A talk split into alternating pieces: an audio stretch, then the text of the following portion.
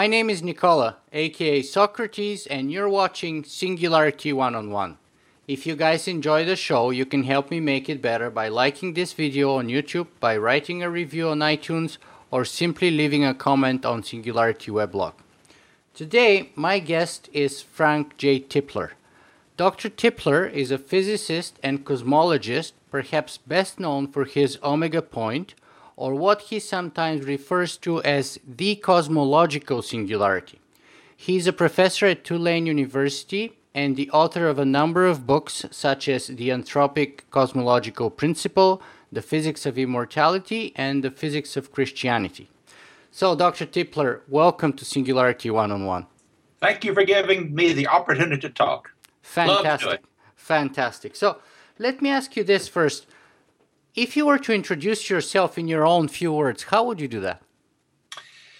Ooh, well, I would say that I have always been fascinated in um, physics. I am a passionate physics, physical imperialist, I'll call myself. I believe everything can be reduced to physics, and everything ultimately is a question of physics. And I have always been interested in um, trying to expand our knowledge of physics, not only for intellectual purposes, but also to increase human power. I think that science and technology are intertwined, and one of the reasons why we are so fascinated by science is because it allows us to live a much better life with the technology we develop through science than otherwise. Mm-hmm. I watched an interview with you once where you said that you are a physics fundamentalist. I'm that too. I believe in the fundamental laws of physics.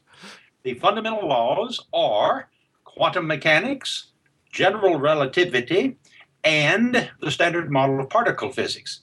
One of the things I've been trying to defend over the past uh, 20 years is that we already have a theory of everything. Our theory of everything is those three. Of course, you have to quantize gravity, but that was done in the 1960s by my own teacher, John Wheeler and Bryce DeWitt. So we've got a theory of everything, and it tells us what's going to happen in the future and what happened in the past. Mm-hmm. Fascinating. So let me just grab one word there and see if we can decipher it a little more. Did you say that you're a physics imperialist or empiricist? Both words apply because science, ultimately, physics in particular, is an experimental discipline, which means that everything is empirical that you have to believe the laws of physics, not because some authority says they're true, but because they're confirmed in the laboratory. That's empiricism. But imperialism means taking over someone else's territory. And uh, as a physicist, I want to take over philosophy and I want to take over um, theology and, of course, psychology and evolutionary theory. Physics is good for what ails you. That's so, physics imperialism. You want to take off everything, including religion, perhaps? Of course, taking over religion. Because what is religion about? It's a theory of God. Now, God is generally considered a subject completely outside of physics, but how did the great theologians, let's take two, um, Moses Maimonides, the greatest um, Jewish theologian of all time, and uh, St. Thomas Aquinas, the greatest Roman Catholic theologian of all times, how did they define God? They defined God as the uncaused first cause.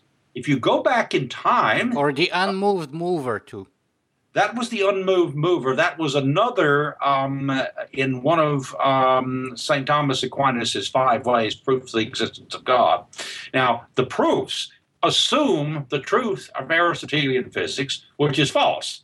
So the proofs we will they may be valid given the assumptions. We reject the assumptions, so you can't conclude that the conclusions are true. But it's also possible the conclusion could be true even if the premises are incorrect. Mm-hmm. And that's what I claim is the case because I take from their their proofs what they mean by the word God. And in um, St. Thomas's um, second way, he concluded there must exist an uncaused first cause, which all men call God. Aha! God is defined to be the uncaused first cause. You look back into time. This Earth, of course, was formed out of a nebula of about 4.6 billion years ago. But before that could happen, we had to have thermonuclear synthesis to produce elements heavier uh, than helium. We also needed the helium, which was formed in the Big Bang. Keep going back, and you'll come to a, an event called the cosmological singularity. 13.6 billion years ago, that was the beginning of time. But what is fascinating to me is the cosmological singularity is, in Fred Hoyle's words, something that is not only not subject to the known laws of physics, but pretty clearly cannot be subject to any possible laws of physics. Rather, it gives rise to the laws of physics if it existed. So, it's the uncaused first cause, which is to say, God. So, right out of physics, following the logic of physics imperialism, we conclude that God exists. So, we have the fundamental principle of religion already there in physics. Now, um, Immanuel Kant once said in his uh, wrote in his book, um, The Critique of Pure Reason, that there are three fundamental problems of metaphysics. His words, metaphysics. Namely, does God exist? Well, physics has already solved that one. and second one, um, is there life after death? Third, do we have free will? I claim all of these questions are ultimately questions of physics. So the answer in physics, take me a while to discuss it, or I can discuss it in a book, which I've done in my book, The Physics of Immortality, The Physics of Christianity. I've discussed both of these in detail. Yes, there's life after death, and yes, we have free will. So the answer to Kant's three fundamental questions of, quote, metaphysics, end quote, are yes, yes, yes, God exists, there's life after death, we have free will.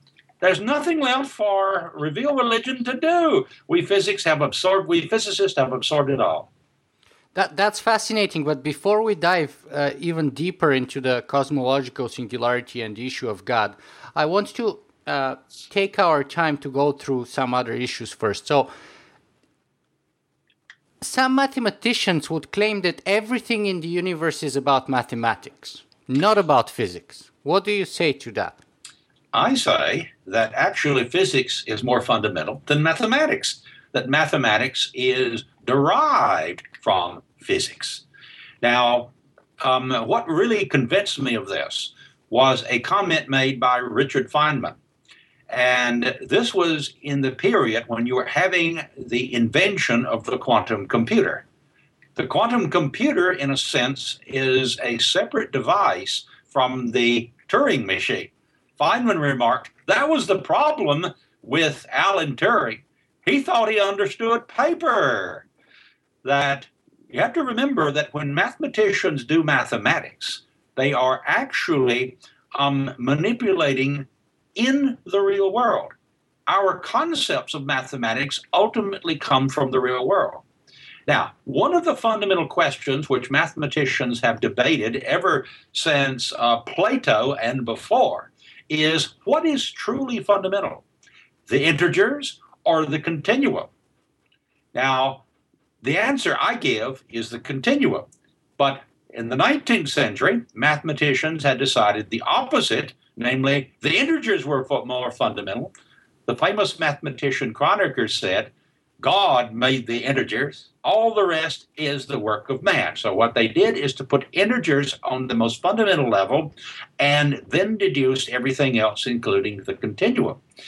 But I ask myself, where do our concept of integers come from? Well, it's counting individual objects. Counting, um, well, let's take two um, quarters, two more quarters. Aha!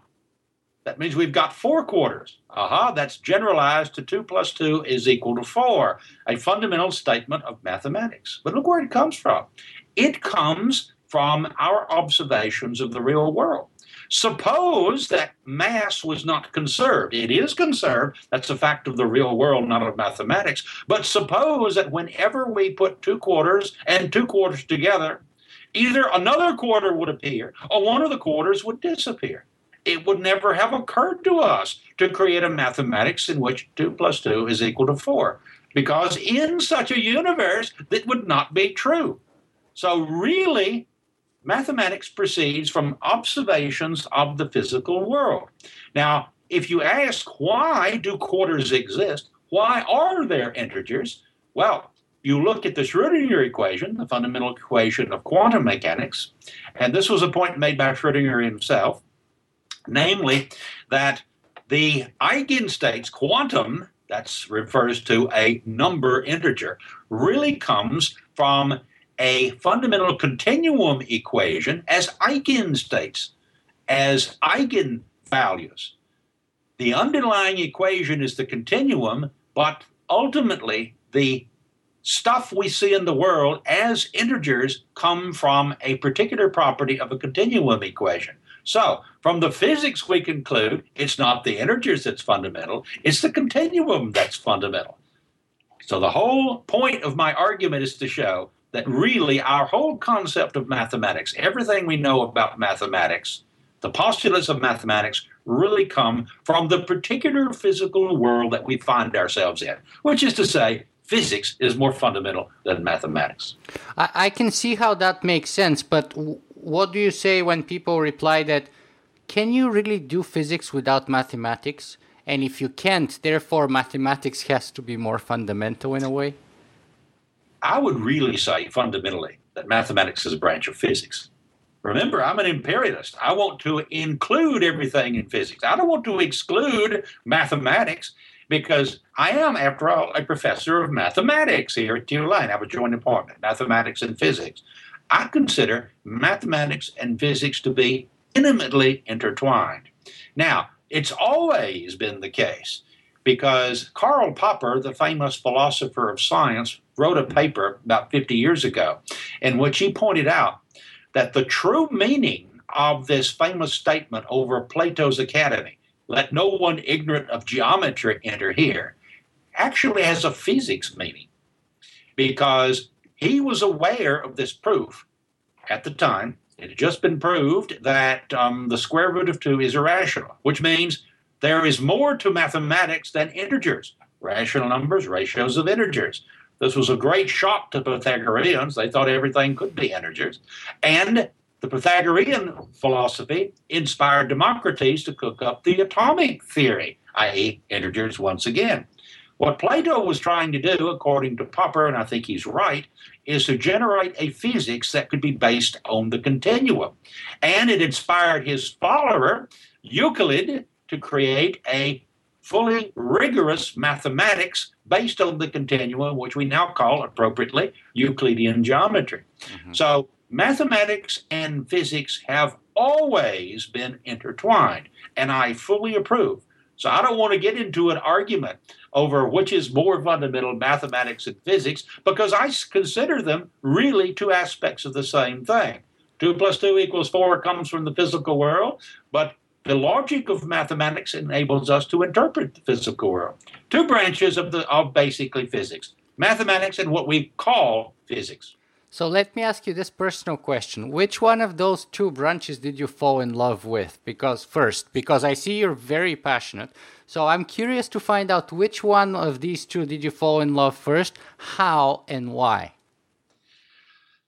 My problem in answering that question is that I've always been a bigamist. Oh. That um, I have always been in love with both physics and mathematics. When I was an undergraduate, um, I thought seriously about getting a double major in mathematics and physics. And of course, I am a theoretical physicist. That's my PhD subject, global general relativity, which is very mathematical. And once I got my PhD in physics, I went to become a postdoc in the mathematics department at University of California, Berkeley. But I got my um, uh, then I went to become a uh, physics postdoc with John Wheeler, and then I moved to Tulane, which was invited me as a mathematician. More recently, of course, I've been doing work in physical cosmology, so I alternate between my two loves. I've got mathematics on the one hand. If you like to draw that distinction, I don't because I intertwine the two. I don't consider them really separate. I've always been in love with both. Mm-hmm. And where does cosmo- where did cosmology come into sort of your vocation, or when did you start paying attention to cosmology? Well, when uh, I was an undergraduate at MIT, um, the um, Hawking Penrose singularity theorems first came out. The singularity theorems assert that if the universe is causal, there is no um, time machines possible, and if gravity is always attractive, and um, if, for example, there exist black holes, or there, if the universe is expanding, and certainly it is expanding, uh, then the universe had to begin in a singularity, singularity in the mathematical sense, which means a point where the um, well, the, the derivatives break down. The mathematics no longer applies. Something outside the physical universe, which is controlled by mathematics and derivatives. So the singularity theorems say that there was a time in the past in which physical quantities were actually infinite. So I became fascinated by this. That interested in me in cosmological questions because ultimately the singularity theorems depend on the properties of the universe as a whole, which is to say, cosmology. Mm-hmm. Let me let me ask you something else. Uh, did did you have religion as a major part of your childhood or early That's years? my childhood, yes. In uh, what way? I, well, I was um, in, raised in uh, rural Alabama, um, there's still a remnant, at least, of my southern accent in the way I speak English. Um, and this was very much a uh, fundamentalist area in the standard meaning of the word fundamentalist religion. And uh, I became, at the age of, uh, oh, 12 or 13, a fervent Christian, a fundamentalist Christian. And I accepted Jesus as my Savior and so forth, was baptized. This is Southern Baptist Church. Um, and then by the age of 16, I became aware of the criticisms of the arguments of, um, uh, of Aquinas and so forth for the existence of God. And I became dubious that God eh, really existed, especially since many of the fundamentalists were convinced that the universe began uh, in 4004 BC. I knew the evidence was overwhelmingly against that. So, at the age of 16, I became what I called then an agnostic. Mm-hmm. And um, I think accurately, it would be more appropriate to call myself an atheist, given my views of the time. Now, I remained in this, but not hostile uh, to religion. I just think, well, these guys have made a mistake. That's that, that that's human. People make mistakes. Um, so I was not hostile to religion. When I became a uh, postdoc at Berkeley, I read this fascinating paper by Freeman Dyson, um, in which Life Without End, he hypothesized that the heat death was not inevitable, that life maybe could go on forever. He was concerned with a universe that was ever expanding. But as an expert in global general relativity, which area I got my uh, um, PhD in, I was interested in closed universes. Is it possible that life can continue forever in a closed universe? Now, I realize it would be possible as a global general relativist only if the final singularity had a very strange form. It was be have to be a single point, which means no event horizons. And I said, single point. Wait, this guy Teilhard de Chardin proposed that God was a, an omega point, a fundamental point in the future. So maybe there's a connection with religion here. So I started to reconsider my rejection of um, a, my rejection of, of, theism. I was a theist at that time, became a theist, theist because um, aha, God is the final singularity, and um, the great Christian theologian Wolfhart Pannenberg was also defending at the time uh, Teilhard, and um, he was pointing out that um, in um, Exodus, the birth, uh, the book of Exodus, Moses asked God for his name, and at the time, a person's name was to consi- was considered to define that person's essence. Moses, for example, means to draw out of, as in being drawn out of the Nile, but it also means, think of it this way, drawing the children of Israel out of Egypt. So that defines Moses' essence. So Moses was asking God, when he asked him for his name, what is your essence? God replied, not in English, of course, but in Hebrew, Ehya Asher Ehya, which is most accurately translated as I shall be what I shall be. Fundamental existence, but future tense. Aha! God is telling Moses that he's the ultimate future singularity. Mm-hmm. Of course, Moses didn't realize that, but God would be thinking about what people thousands of years later reading those words would think. So he was speaking not only to Moses, but to everybody. So um, here we have a argument why the final singularity has to also be God. And I later realized there are three singularities out there. It's in my book, The Physics of uh, Immortality. But at the time I was writing the book, I explicitly said, truthfully, I was not a Christian. But once you see that there are three singularities, which are really one, aha, what religion asserts that God is one but three? Christianity. Mm-hmm. So, aha, this leads us. Now, notice I have never left physics. All of these arguments are entirely inside physics. But what we're seeing is the same assertion being made by 2,000 year old religion, Christianity. So, this is a deeper relationship between religion and science than I'd previously realized. So I'm moving toward Christianity now. I now call myself a Christian. Oh yeah, that, so so would it be fair to say that your sort of spiritual journey started as a Christian fundamentalist, went through a period of being an agnostic slash maybe atheist, and then eventually ended up being a theist, and then eventually you realized that you are a Christian kind of theist. I have no choice but be a Christian because I believe laws of physics. Remember, I've always been a physics fundamentalist.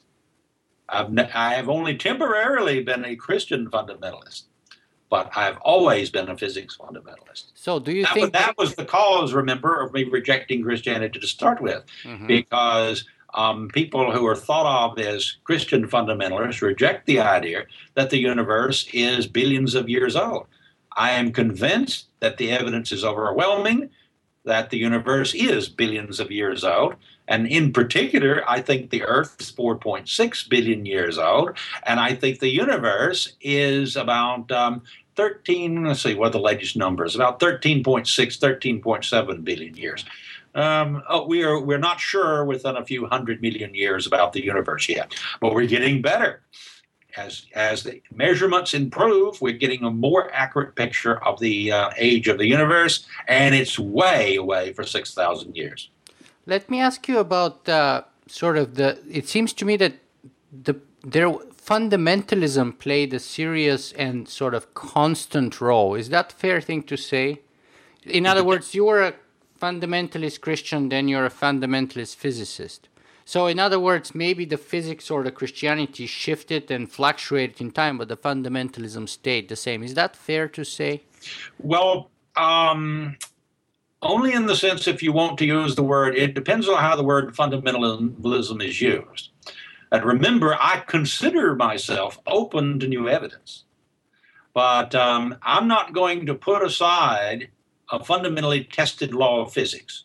I'm not going to reject the second law of thermodynamics. I am not going to reject quantum mechanics. I'm not going to reject relativity unless I see an experiment telling me I have no choice. So, why so, is it? If you like, I'm fundamentally a rationalist. And that I have always been. And I hope to God I always will be. Mm-hmm. But why is it then that, say, you agree with, say, the, the bulk of uh, uh, cutting edge uh, scientists in the world today in the realm of physics on those fundamentals at least right well i'm not sure of that because it depends on how you define um, physicists For example, I've well, always let's say let's say you agree on. I, I meant on say the age of the Earth. On yes, I certainly agree with on there is those no very basic things. I know that you have huge disagreements that I, I may be able to come later with respect to the anthropomorphic, uh, uh, anthropo, anthropic principle. anthropic principle. Sorry, I apologize. So, uh, but you accept those fundamentals, and yet what I'm trying to get at here is why is it that they didn't arrive to your Christianity the same way that you did? In other words, you became a physicist to return back to Christianity. You have lots of other physicists who accept those things that led you back to Christianity, more or less, but they are not Christian. In fact, many of them would say they're maybe atheists. I'm sure they most. I, I would be willing to bet that the majority of physicists today are atheists. I don't know of any poll, but I would be willing to uh, bet that's true. Yeah, I know I- some I- very good ones who are Christians too. Don Page in Canada, for instance, University of Alberta, very good physicist, very good Christian, but um, we, he and I are in a minority. One of the reasons is that this is fascinating to me is that most physicists are theologians first and physicists second. Give an example. Steven Weinberg, very good physicist. Um, he got the Nobel Prize in 1979, and justifiably. His achievement, getting him the Nobel Prize, was a great achievement, no question about it. One of the found, founders of the Standard Model, which I think is a true theory of everything except gravity. But I took a course from him as an undergraduate at MIT in cosmology, and he said that of the cosmological theories, he most preferred the steady state theory because it least resembled the account in Genesis. now, I thought that was ridiculous. That what a physicist should do is go by the evidence from physics alone and to heck with what Genesis says. But he was putting Genesis first, i.e., rejecting Genesis, meant that he would have to reject fundamental physical law. So in a way, he was a fundamentalist anti or, or fundamentalist atheist. Exactly. He was an atheist first. Now, being an atheist, being atheist, if that's fundamental for you, is being a fundamentalist, and that's being unphysical. That's not being a physicist if you allow your atheism to dictate your physics. That's the same era allowing your Christianity to dictate your physics.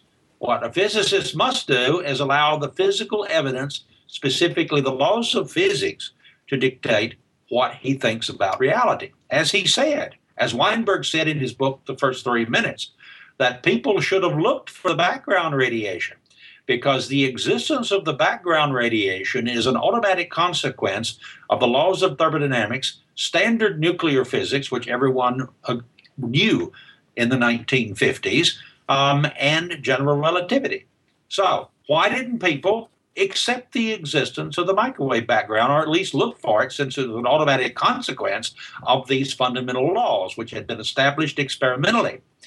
Well, the real reason Weinberg let his mask down was because these laws imply unmistakably, is a question of mathematics, here is mathematics intertwined with physics again, that there had to be a mathematical singularity, a region in which time began outside of time in the finite past several billion years ago is at the time all you could say. We are much more precise now because we've got much better data.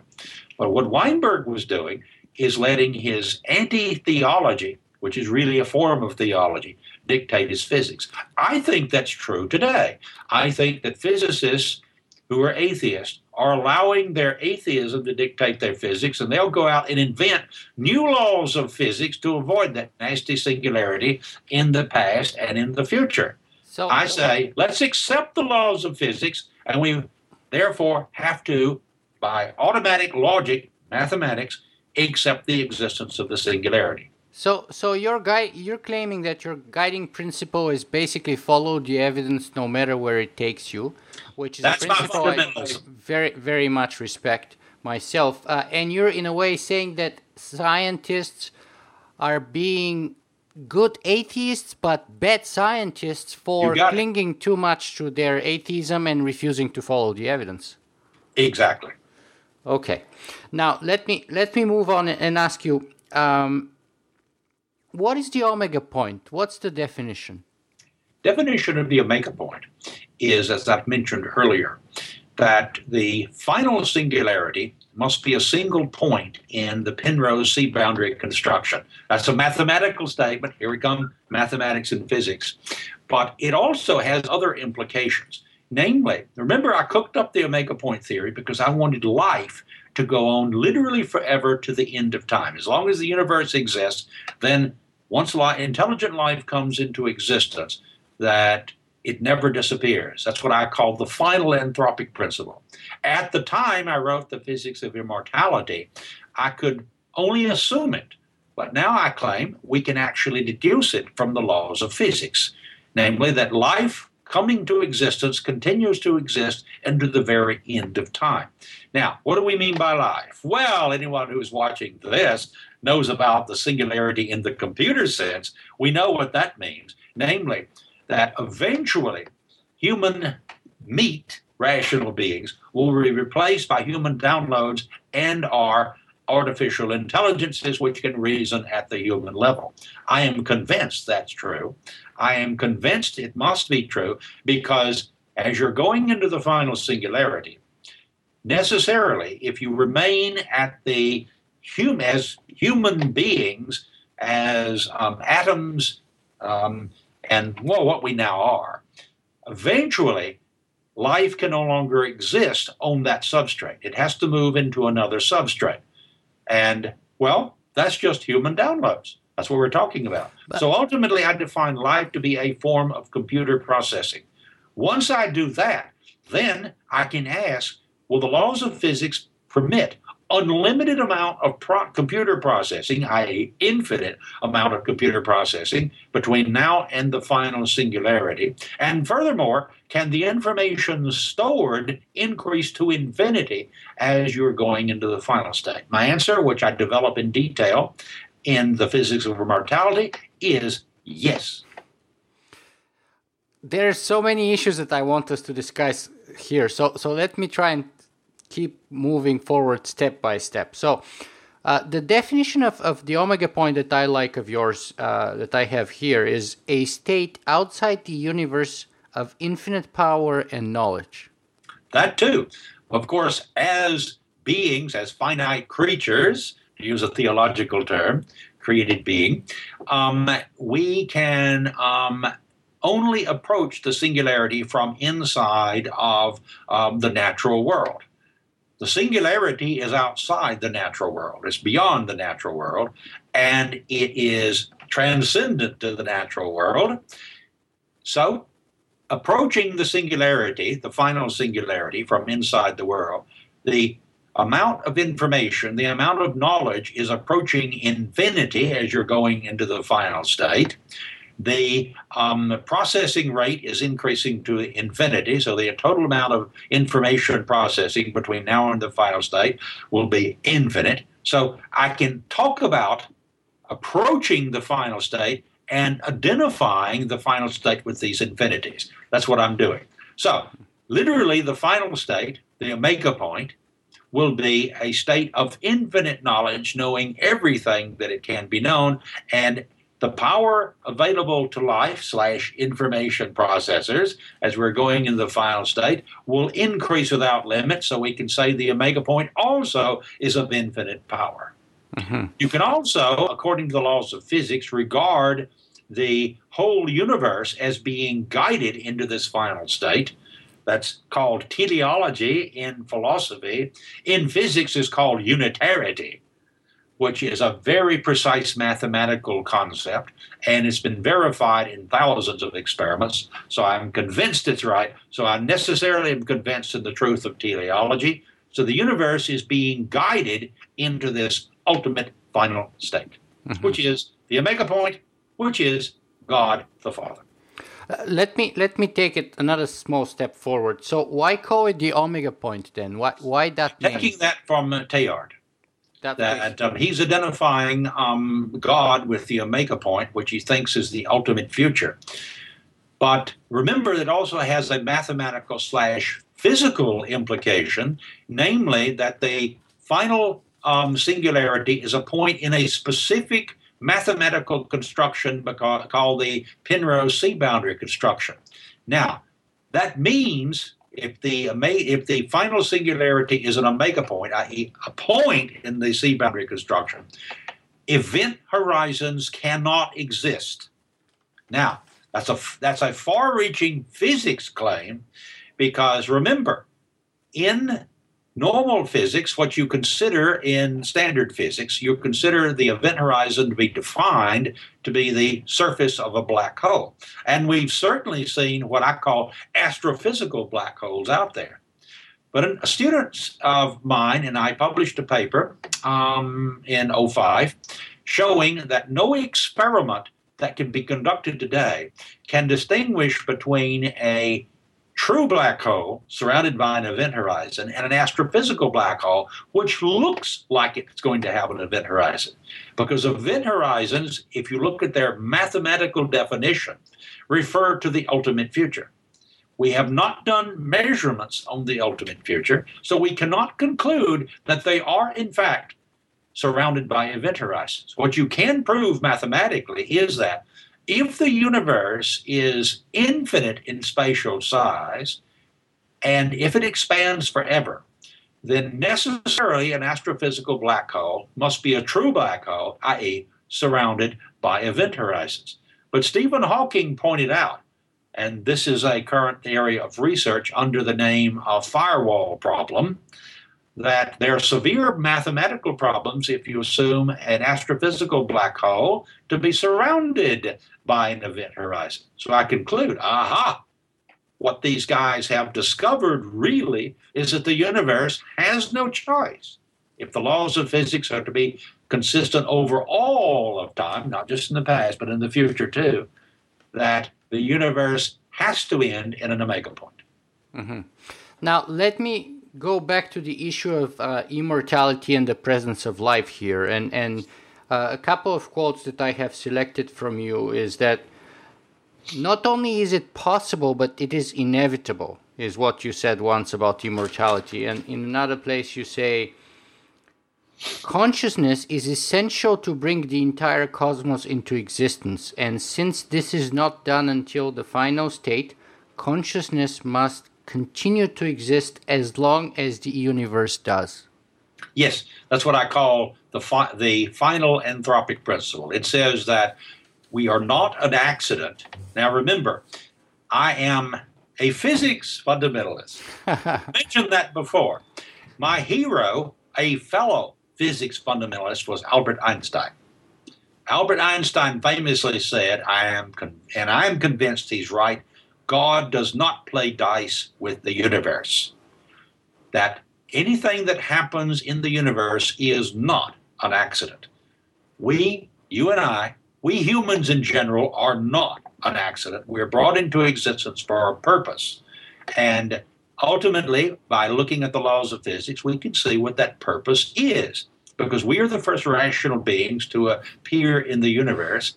We will move eventually off this planet, I think, as AIs are human downloads. I doubt if any serious colonization will ever be done um, by humans as meat beings. I think we humans will move to a higher level to undergo this singularity in the computer sense before serious colonization occurs. But we know that if we do not do this, then the biosphere and the human race are doomed ultimately when the Earth's sun leaves the main sequence and destroys the Earth. That's inevitable, unless we move off the planet and, of course, modify the Earth and the sun to stop that.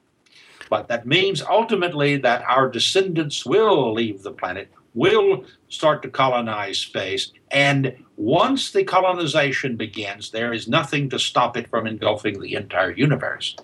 And when it can gain control, and it has to gain control of the entire universe if it is to survive. You can do, once you realize this is possible, you realize they have ultimately no choice if they want to survive. And remember, it's not just us surviving, it's the entire biosphere. Either we leave this planet and take the biosphere with us, or we, our descendants, and the entire biosphere will be destroyed by the sun.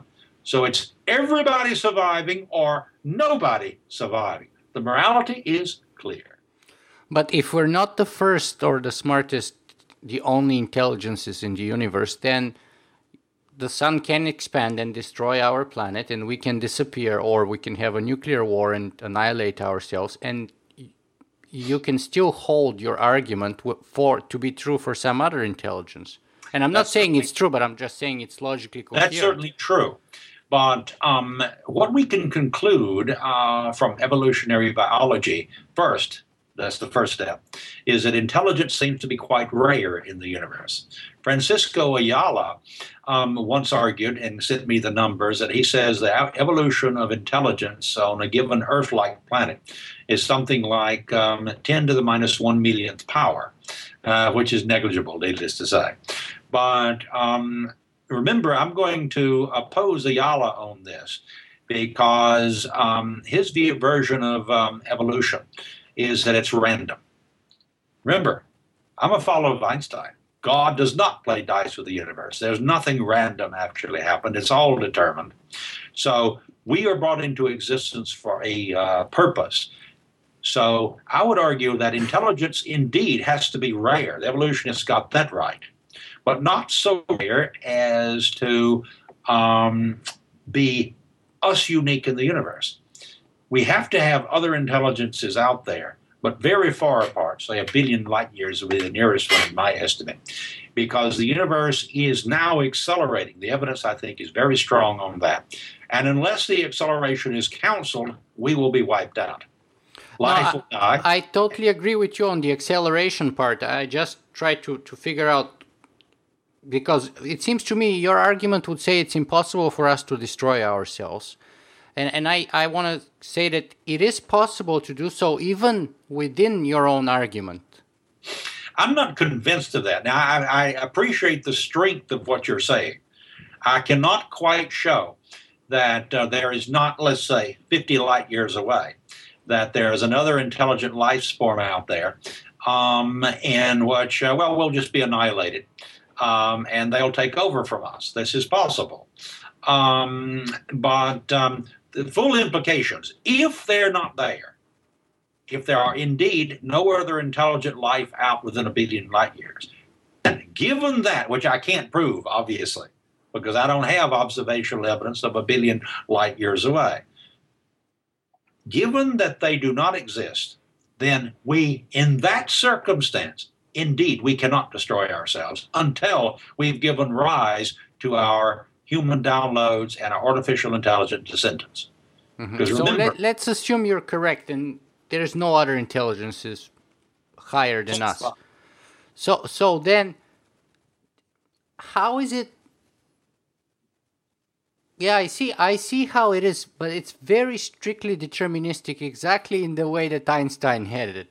Well, I, I mentioned I'm a follower of Einstein. Yeah, and for me, to me personally, why the reason why is that um, everybody agrees, including me, that um, the fundamental equation of quantum mechanics is the Schrodinger equation, which has something called it's an equation for what's called the wave function. Now, Einstein is supposed to have objected to quantum mechanics because of the wave function. He thought there had to be something else. But really, that's only because his interpretation of the wave function, which was everybody's interpretation, namely that the wave function is what's called a probability amplitude. But if you take a different view of the wave function than what's called the many worlds interpretation, then the wave function is not a probability amplitude, but a world density amplitude which gives us information about the density of universes in the multiverse, which is the collection of all universes. This is the assertion that there are other universes out there which come from many worlds. But let's just consider physics for the moment from that point of view. In the early part of the 19th century, two great mathematicians slash physicists, um, Hamilton and Jacobi, cooked up what has since been called the Hamilton-Jacobi equation, which was really considered at the time and since to be the ultimate formulation of Newtonian mechanics. Um, it's a wave equation, And what it's a wave for is trajectories of Newtonian particles. Now, here's where it gets interesting. What you can prove is, very simply, typically the Hamilton-Jacobi equation develops singularities bad singularities because they occur in the laboratory where they obviously do not occur. I'm claiming that the only singularity is allowed for the consistency of physical law is the beginning of time and the end of time and the edge of the multiverse, which we can't see directly. Mm-hmm. Those are the only singularities allowed because only then can determinism in the natural world be allowed to exist. The, the, and it's been well known for at least a century that the Hamilton-Jacobi equation develops singularities which mean a breakdown in determinism. Mm-hmm. Horror of horrors, a breakdown in determinism.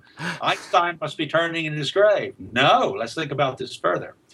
If you take the classical um, Hamilton-Jacobi equation and add a term of what's called a quantum potential, notice that word, then with that added term, which is perfectly allowed term in standard classical mechanics, the Hamilton-Jacobi equation is mathematically equivalent to the Schrodinger equation, which is to say, if you adopt a many worlds point of view of classical mechanics, then quantum mechanics is already part of classical mechanics, and furthermore, quantum mechanics arises from classical mechanics by requiring that classical mechanics be deterministic.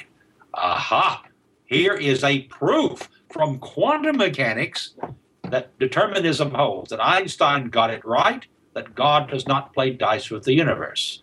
And you can prove that mathematically, where the physicists got the misinterpretation that God did play dice by their wrong interpretation of the wave function you can derive what they meant by a probability amplitude straight from classical deterministic physics. And remember, the Schrodinger equation arises from classical mechanics by constraining classical mechanics to always be deterministic.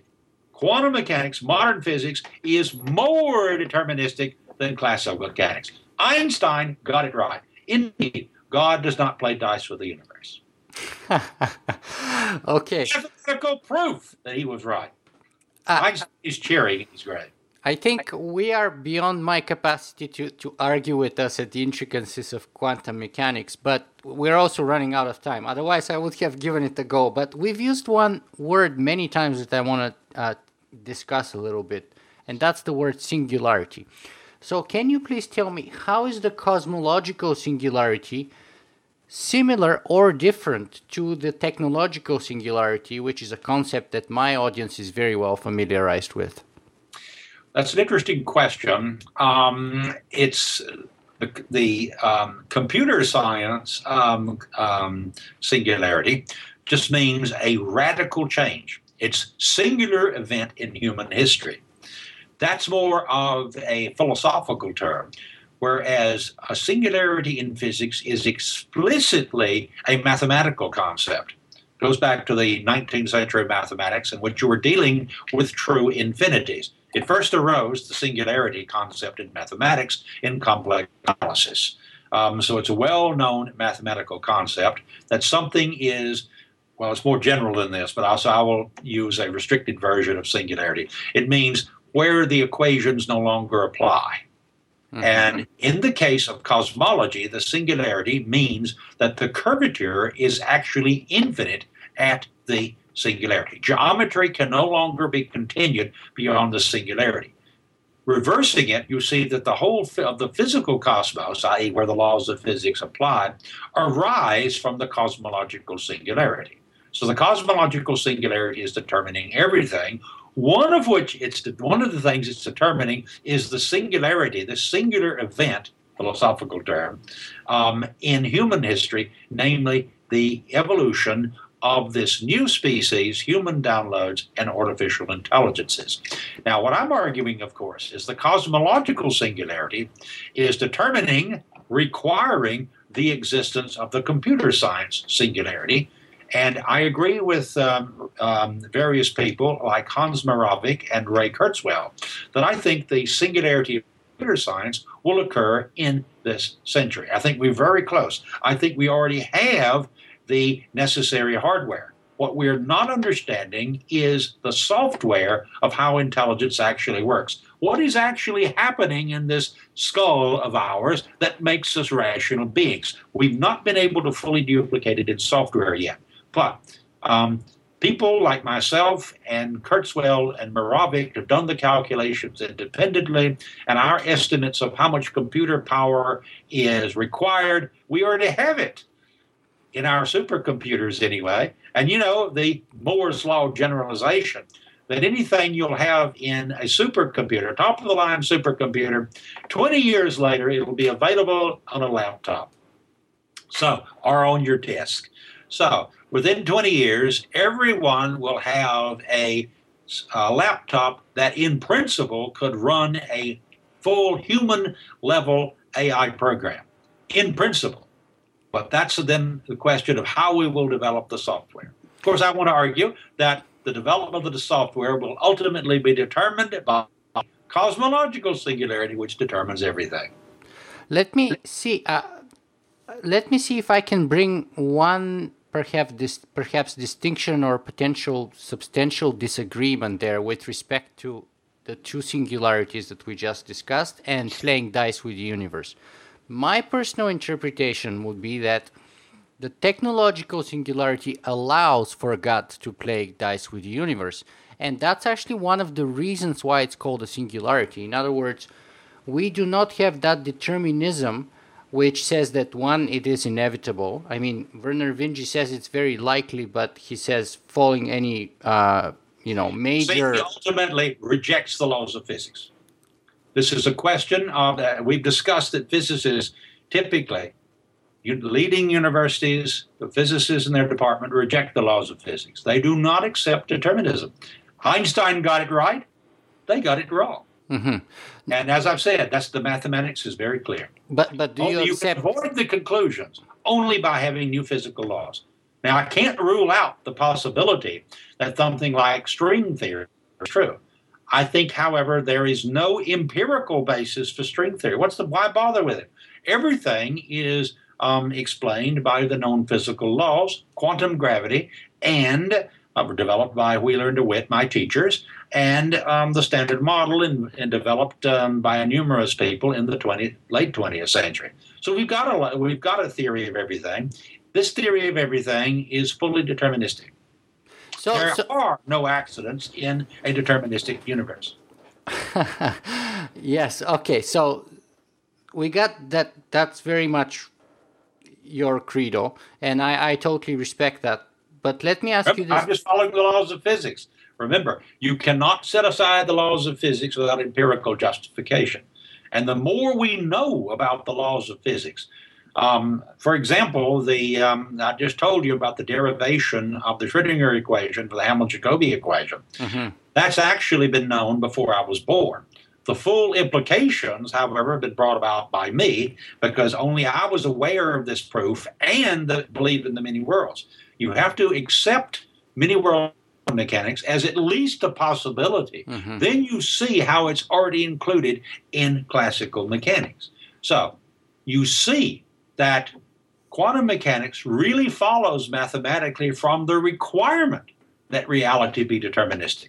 I consider that evidence, mathematical evidence and experimental evidence that quantum mechanics is true for determinism. So, okay. so let's say everything, uh, let's say determinism is absolutely correct, and you're correct that uh, we have a complete theory of everything already. Doesn't that say that there's nothing more to learn? Well, there is plenty of things to learn, just not on the fundamental grounds. That um, it's uh, marginal details. The fundamentals we've got them already. Well, it's like the um, there are plenty of things on the earth that we do not know. There are species uh, which um, we do not know. We're discovering new species of animals all the time, new species of plants. But we have overall a complete picture of the general geometry of the of the geography of the Earth. Mm-hmm. That was done um, in the um, by the completed by the 16th century. Mm-hmm. Well, not quite. Maybe the end of the 19th century. We still had not um, gone over Antarctica until the end of the 19th century, maybe even the early 20th century. The point is that that's been done. We know what the overall geometry of the uh, Earth is like. Similarly, we have an overall picture of fundamental physics. We've got it.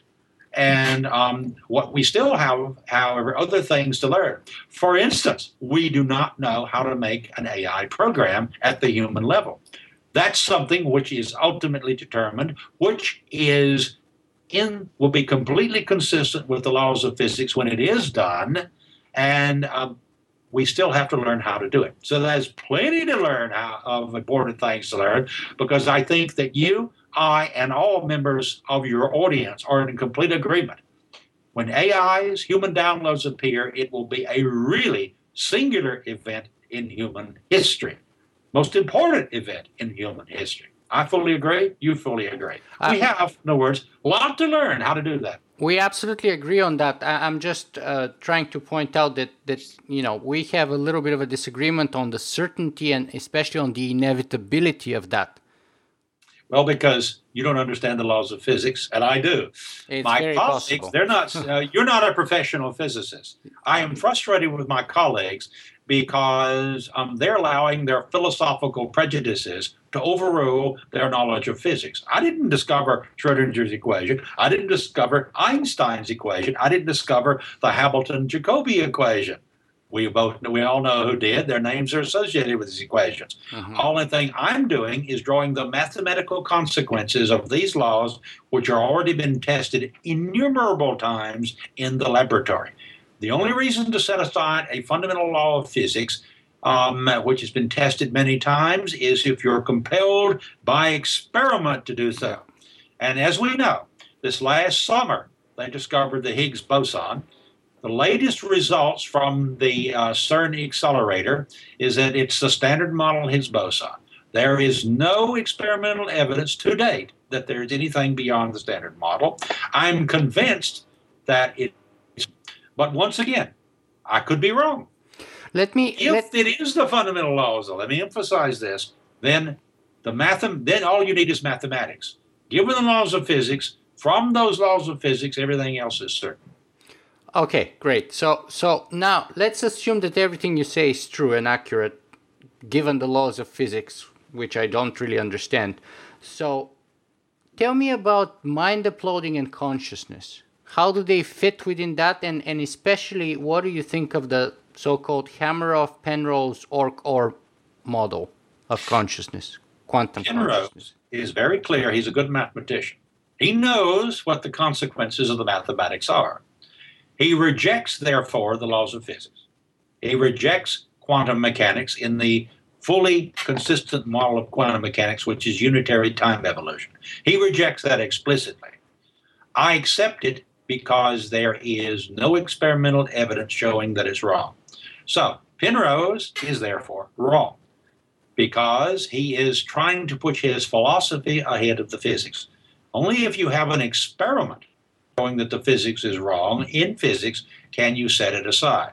So I think, remember, Penrose, of course, ultimately is to attack the idea of the singularity because he thinks there's something in going on in the human brain that's not there that we can duplicate in a um, uh, in a computer. I think he's completely wrong, and that's why I think he's wrong because he knows what he's doing.